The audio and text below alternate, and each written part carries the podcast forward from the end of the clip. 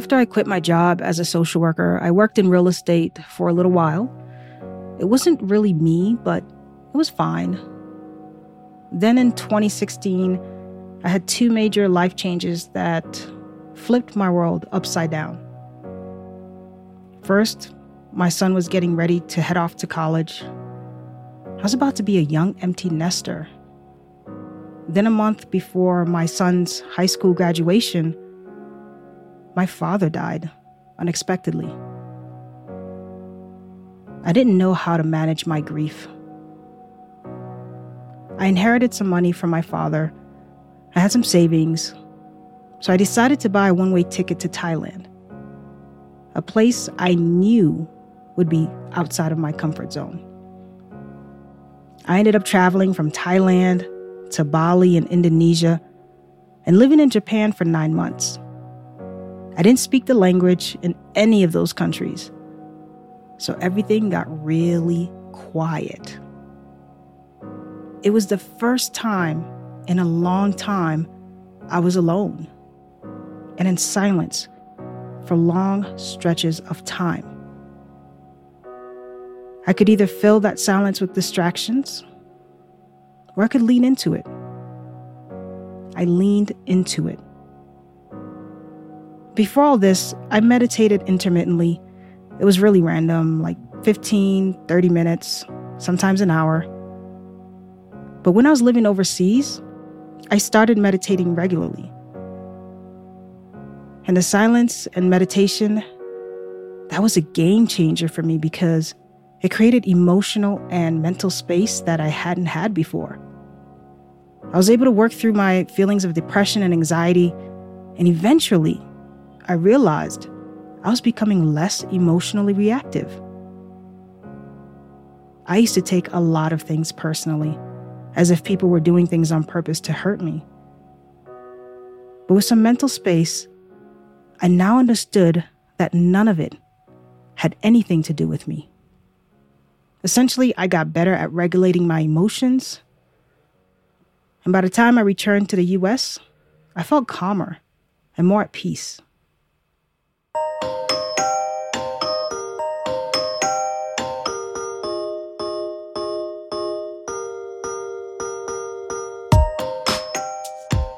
I'm Frantzces Lys, and this is Turning Points, a show about navigating mental health, sponsored by Harvard Pilgrim Healthcare and Tufts Health Plan. I'm a licensed clinical social worker, and also, as you can already tell, a big fan of mindfulness. In this episode, we're going to dig deep into mindfulness practices like yoga, meditation, and a specific therapy that is all about the mind body connection. First, we'll hear from a young woman who had a traumatic experience in college.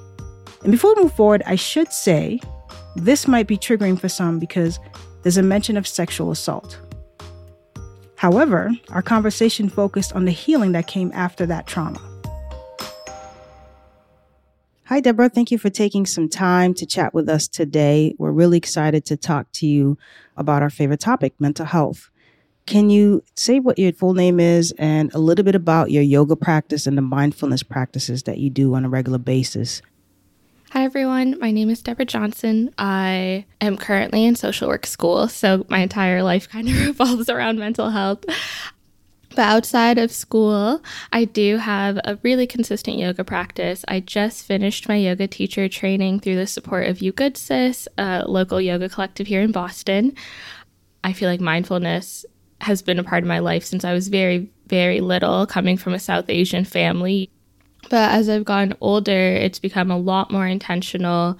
And right now, it looks like meditating pretty consistently, at least every other day, but also incorporating it into the way I move through the world, how I eat my food, the way I make my art. I'm also a visual artist and a writer. And so it really blends into every part of my life. And it changes my life. It makes it a lot better. so tell us a little bit about your mental health journey. You know, when did you realize you needed to take some time to focus on your mental health? So, I went through a very rigorous high school program. And so I think I had ingrained in me like this ability to like do everything all the time. And then I went to undergrad at Oberlin College and that kind of relayed there. I went on the scholarship program called Posse and I think I also felt like a desire to do a lot of things all the time. I had so many interests, I still do. And when I was in college, I always had a full class load. I did spoken word through high school and college. I started dancing in college. Like I was on student government. It was too many things retrospectively, but that was also the culture of the school we went to. And my sophomore year, I identify as someone who's a sexual assault survivor, and I experienced an incident my sophomore year. You know, it happened. I was able to like receive support right away from my family and my friends and the institution. But on a personal level, I was like, all right, well, I have an internship to go do in DC. Like, nothing better get in the way of me doing this internship. I want to go to law school. I don't want to pause, essentially that was my immediate reaction. And it wasn't until two years later, my senior year of college, when everything was just building up from that point. You know, I was taking on more and more and more. And I couldn't tell at the time while everything was happening that I really, I think it's twofold. One, I wasn't ready to process everything that I had to process. And I think that's quite normal. And I also was not pausing.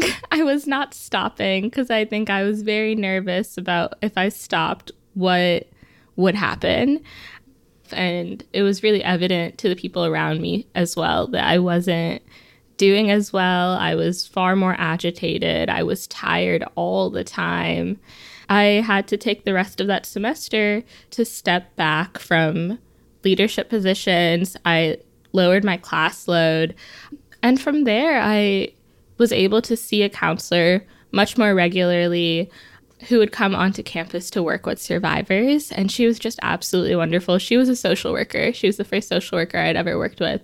It was the first time I was realizing there was like a way to move through grief. There was a way through to hold space for myself and what I had experienced and to do that with someone else I really trusted and also have a lot of community in that to have friends that I could say I'm having a really hard time. I need to step back from this.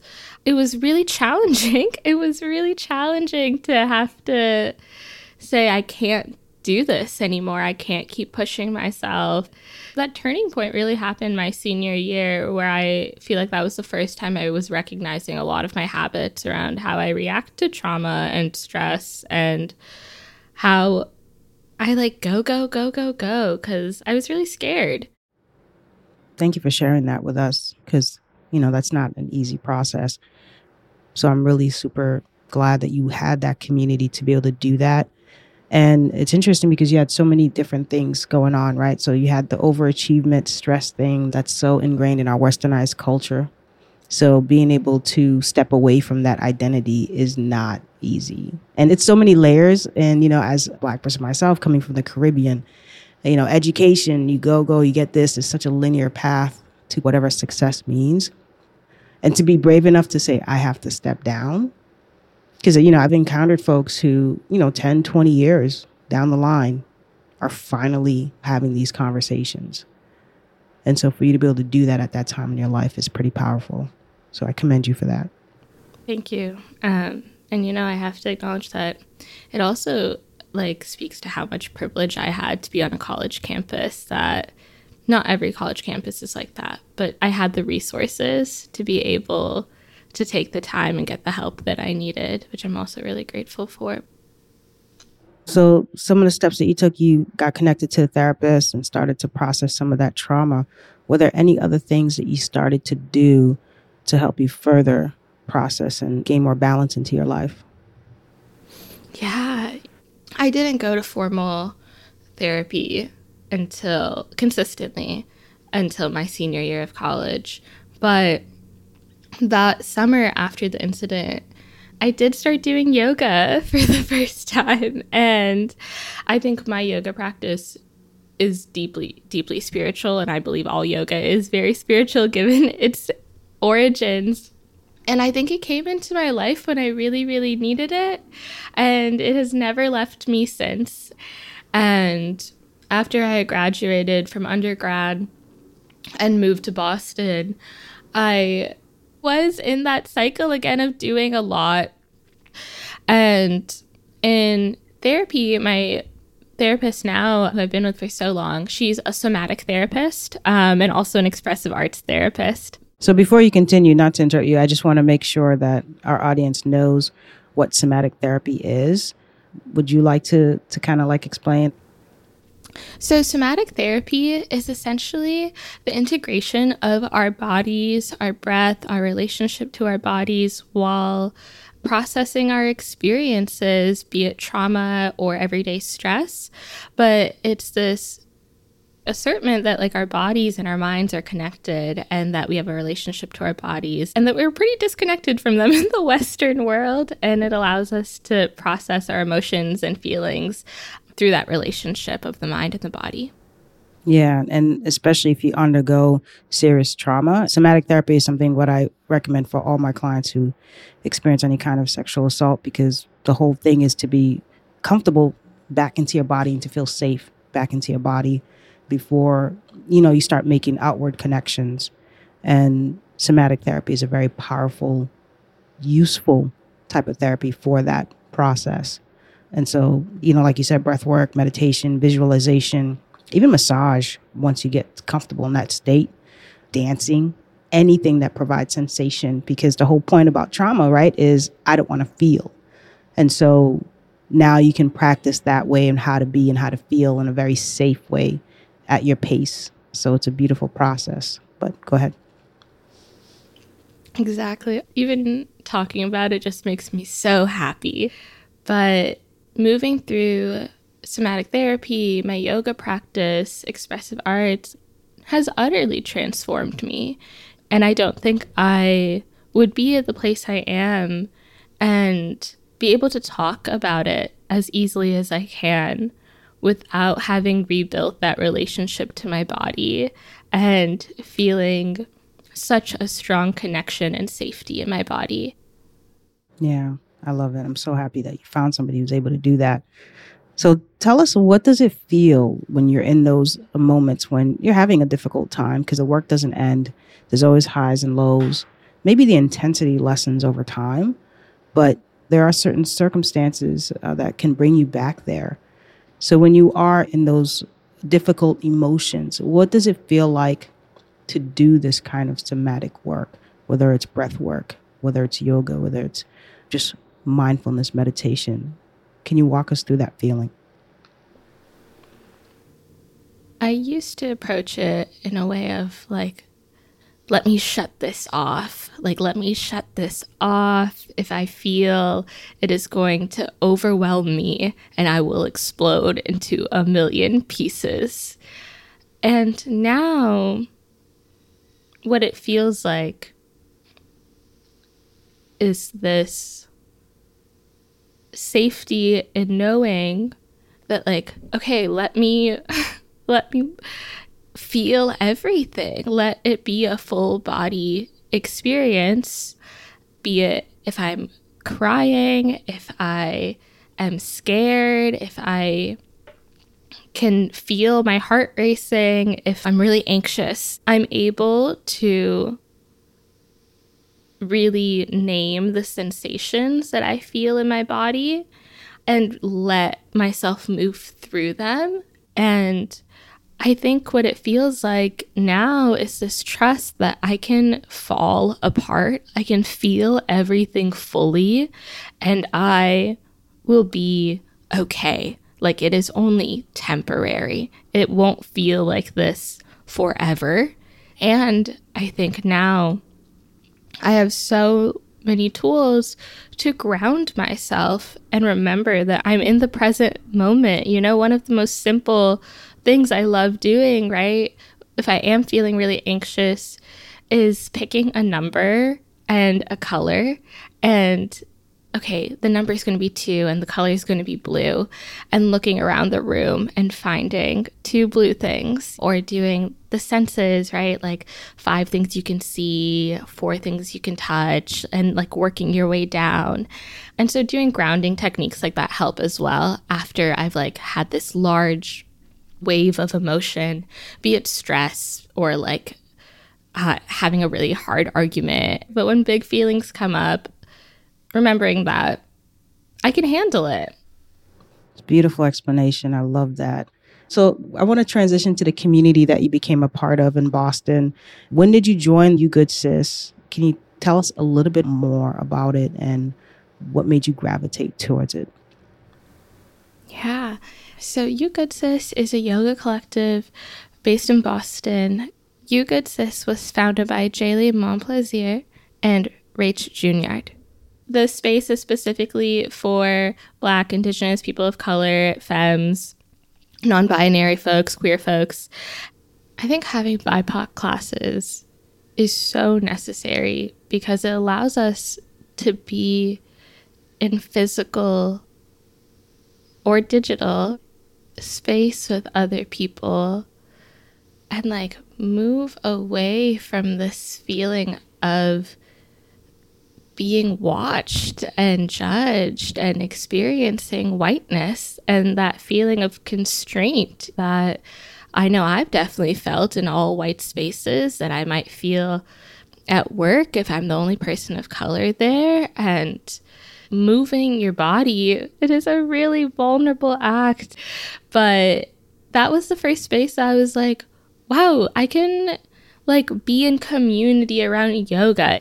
And I received a fellowship to do my yoga teacher training through You Good Sis, and there was just so much support.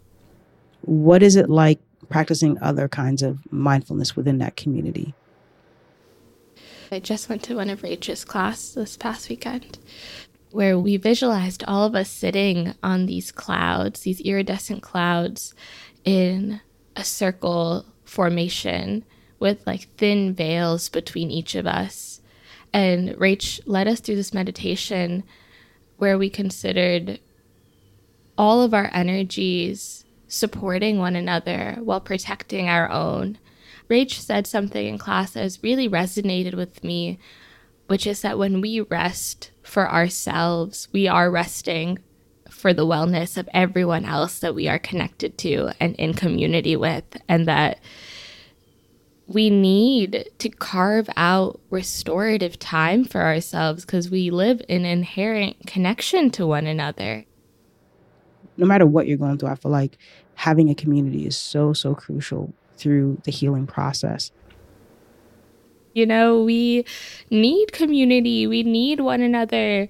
All of us have a deep desire to be seen and to share ourselves with one another at whatever introverted, extroverted, scale we lie on, we need one another. Beautiful. Thank you, Deborah. Thank you. While Deborah's yoga practice was therapeutic for her, I do want to note that some mindfulness practices can be difficult for people with severe trauma. It can be too overwhelming if they haven't processed the trauma at all and aren't ready to tune into their feelings in a deep way. Remember, mindfulness is about sitting with those feelings. So, a trauma informed therapist or mindfulness coach can help safely guide you into your mindfulness journey. So, Deborah talked about mindfulness practice in a community, but of course, you can do it on your own as well. In fact, there's an app for that. No, really, there are a ton of apps for that. But next, we're going to hear from Judd Brewer. He's a neuroscientist who created a mindfulness app called Unwinding Anxiety. We'll also be in conversation with Tara Healy, who runs a program at Harvard Pilgrim Healthcare that brings mindfulness into the workplace. Thank you, Tara and Judd, for joining us today. I'm really excited to dive deep into this topic of mindfulness, which is one of my favorite topics. Can you guys just introduce yourself and tell us a little bit about what you do, the kind of work you do, where you do this kind of work? So that we can get a better understanding of your expertise. So, my name is Tara Healy, and I'm the program director of our branded program is called Mind the Moment, but it's basically mindfulness education. And I do that for Point 32 Health, which is the parent company of Harvard Pilgrim Healthcare. And I'm Judd Brewer. I'm the Director of Research and Innovation at the Mindfulness Center at Brown University. I'm an addiction psychiatrist and a neuroscientist, and also the Executive Medical Director of Behavioral Health at ShareCare. So, how would you define mindfulness and how does curiosity play into mindfulness? Mindfulness is a quality of mind that is awake and aware and that knows it. So that's kind of the first part. But the second part of the definition has to do with the attitude in the mind. So that's one of curiosity, receptivity, and interest to whatever is happening within and around.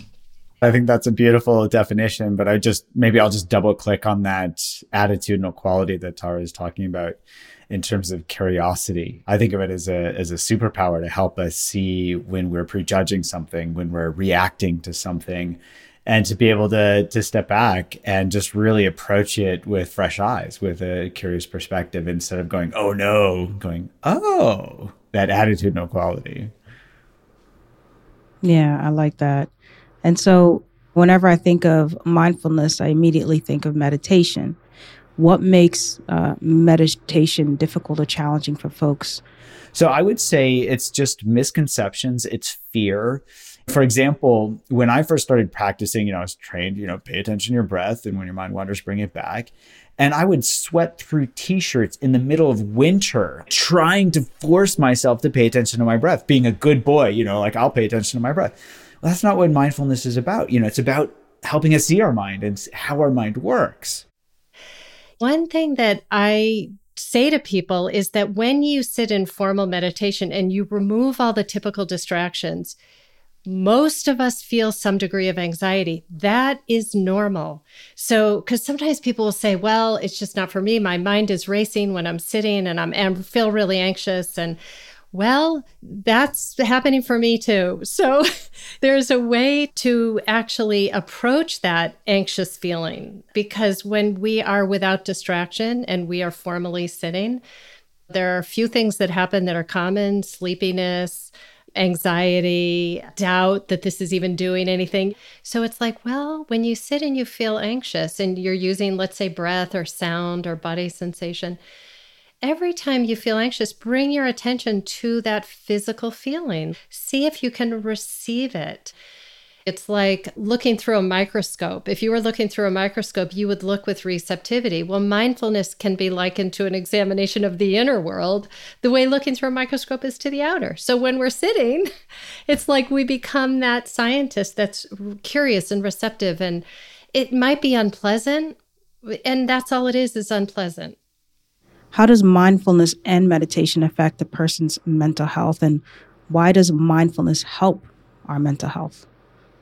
I think we could go on all day about how mindfulness can help our mental health. So, mindfulness has been shown in a number of studies now to help reduce anxiety, help people not get caught up in worry.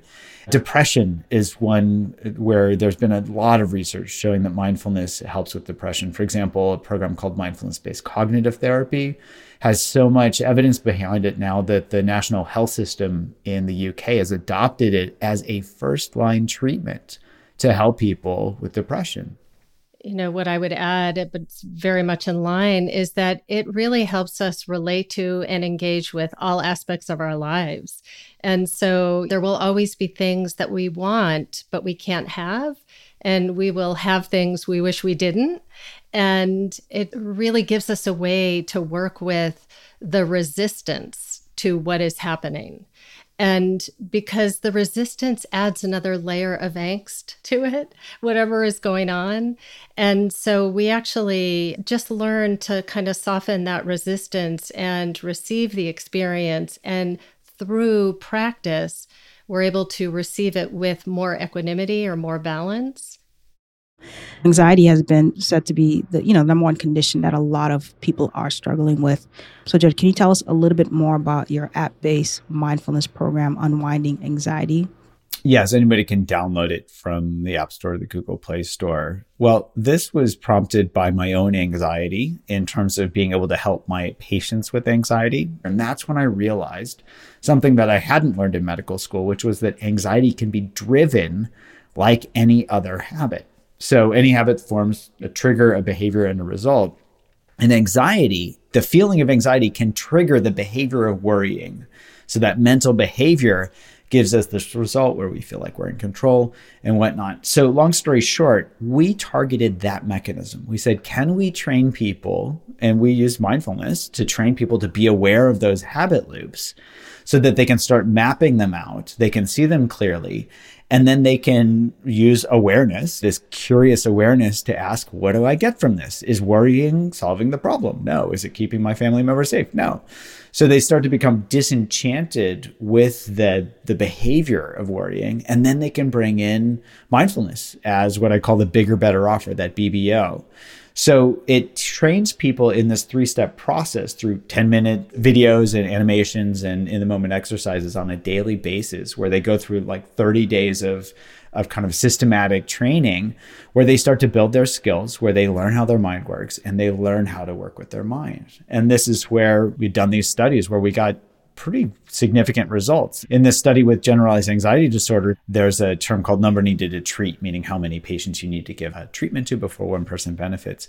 With the best medications out there, that is 5.2, meaning one in five of my patients is going to show a good response to treatment. With this study, it was 1.6. So we were we were blown away by that. I love how you frame, and I never thought of it that way as like being anxious could be a habit. Do you have any specific anecdotes or stories of someone who has used those specific methods uh, that you described and found it to have really transformed their ability to cope with life? There was a gentleman that I saw in my clinic. He was about 40 years of age when I first started working with him as he sat down and started taking a history, he was describing how when he would drive on the highway, he would get panic attacks because he felt like, as he described it, I'm in a speeding bullet. But his panic attacks became so strong and so often that he just started avoiding driving on the highway altogether. Long story short, he had full blown panic disorder and he had full blown generalized anxiety disorder. And he'd had anxiety for probably 30 years. It was started in childhood. He had a rough childhood with his father. So I sent him home with our Unwinding Anxiety app, and I said, well, just start mapping out your habit loops. And he came back two weeks later for his first follow up. And the first thing he said to me, oh, by the way, he was about 180 pounds overweight and had a bunch of weight related health issues. He said, Doc, I lost 14 pounds. And he said, Well, I was mapping out my habit loops and I realized that anxiety was triggering me to stress eat. And that eating wasn't actually fixing my anxiety, but it was making me feel bad because I know that I need to lose weight. And so over the next five to six months, he used these same practices. He lost over a hundred pounds in a non-effortful way. I want to highlight that because mindfulness is not about forcing ourselves to do anything. It's just simply about being curious. Oh, what's happening? Is this helping me? Is stress eating helping my anxiety? No and we become disenchanted with those things. So it's much easier to let them go. So he lost a bunch of weight. And I kid you not, um, was walking out on the sidewalk. This car pulls up. And guy rolls down his window. It's my patient. And he goes, Hey, Dr. Judd, I'm an Uber driver now. I'm on the way to the airport to pick up somebody. I was thinking, game on. This is amazing. That's an incredible story. So now, Tara, I would love to hear more about the uh, Mind the Moment workshops that you do. Yeah. So, well, we started back in 2005 and just offering programs to our employees. And the first one we started with was a six week introduction to mindfulness. But over the years, and I think because the science, um, thanks to Judd and many other folks who are helping legitimize this practice, it's grown so much. So we have about 12 per diem instructors that work for us. I think we've been at about 200 companies with our program. And there's a lot of individual people who are saying yet that this has improved my ability to talk to my coworkers or talk to my boss or to have more balance with things that are unsettling for me about my job. So I would say, and I always think, you know, individuals changing creates a collective that changes. You can find us at harvardpilgrim.org slash mindfulness for more information. We also are on YouTube on Mind the Moment. We have some free offerings on our Harvard Pilgrim forward slash living well at home site. So every Tuesday and Thursday morning from 8:30 to 9, we offer guided meditation and discussion anybody in the world can join, and people from around the world have joined. So those are available and open to anyone. Can you take us through like a 30 second or one minute meditation or mindfulness yes. practice right now? Yes, yes, absolutely. All right. So I would invite folks, uh, as long as you're not driving and you're in a place that is conducive to practice, and you can sit or stand. So, whatever feels best for you, just take a moment to assess your body. So, just kind of check in, whole body awareness. And we'll begin by letting go of all that has happened so far today and release anticipation of what's to come and surrender into the support of the surface, maintaining a spine that is straight but not stiff. And take a couple of deep breaths on your own as a way to settle any surface tension and see if you can make that exhalation a bit longer than the inhalation. So go ahead and take two breaths.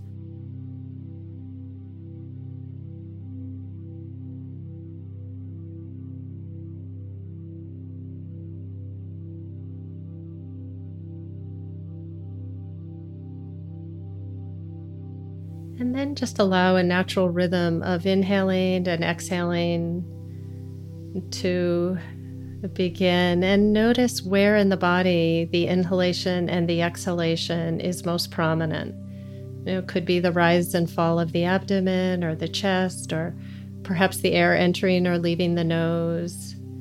Just for the next few moments, use that as the anchor to help stabilize attention. So, as the mind wanders and you notice just escort the attention back to the breath sensation in the body, where you notice it the most.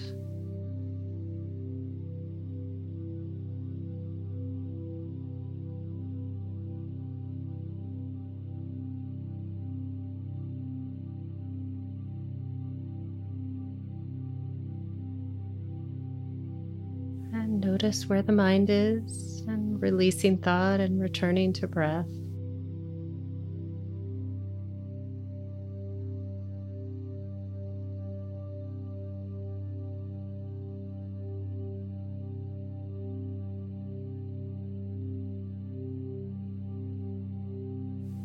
Count back from three to one. And when I arrive at one, if your eyes were closed, you can open. So three, two, and one. And take a moment to just look around the room, maybe take a moment to stretch a little bit. Beautiful. Well, thank you, Tara. Thank you so much.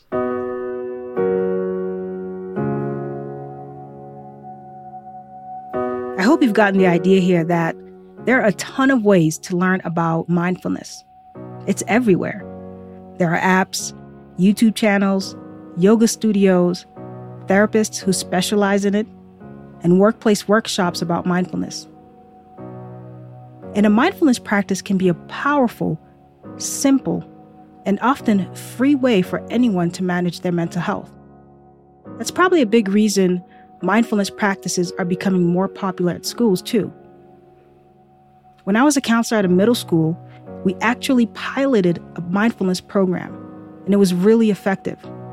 When students would get frustrated in class, rather than giving up or acting out, they had learned to take a deep breath, close their eyes, and slow down.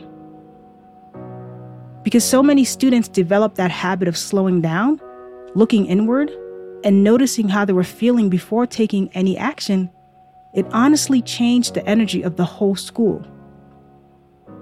Individual change creates collective change. So, whether it's just you on your sofa or you in a room full of other people, fellow students, coworkers, or yogis, take a breath, be curious, be present, be mindful.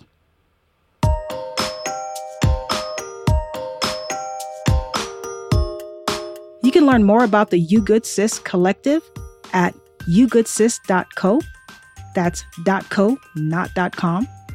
Join a Mind the Moment free meditation or learn about the workshops at harvardpilgrim.org forward slash mindfulness or learn more about the Unwinding Anxiety app at unwindinganxiety.com. Visit globe.com forward slash turning points, one word, for more information on mental health care and resources. To hear one more story about a turning point, join us for a final bonus episode. We'll celebrate Marathon Monday with Olympic gold medal winner Joan Benoit Samuelson. She's also a Boston Marathon winner, of course. Joan says running and a deep connection to nature has helped her to stay balanced throughout the ups and downs of her athletic career. Thanks to our production team at Pod People Maria Louisa Tucker, Brian Rivers, Matt Sav, Eric Zeller, and Rachel King. And special thanks to Harvard Pilgrim Healthcare and Tufts Health Plan and the Studio B team at Boston Globe Media. Harvard Pilgrim Healthcare and Tufts Health Plan are committed to guiding and supporting members on their behavioral health journeys, connecting them to the services, tools, and support they need.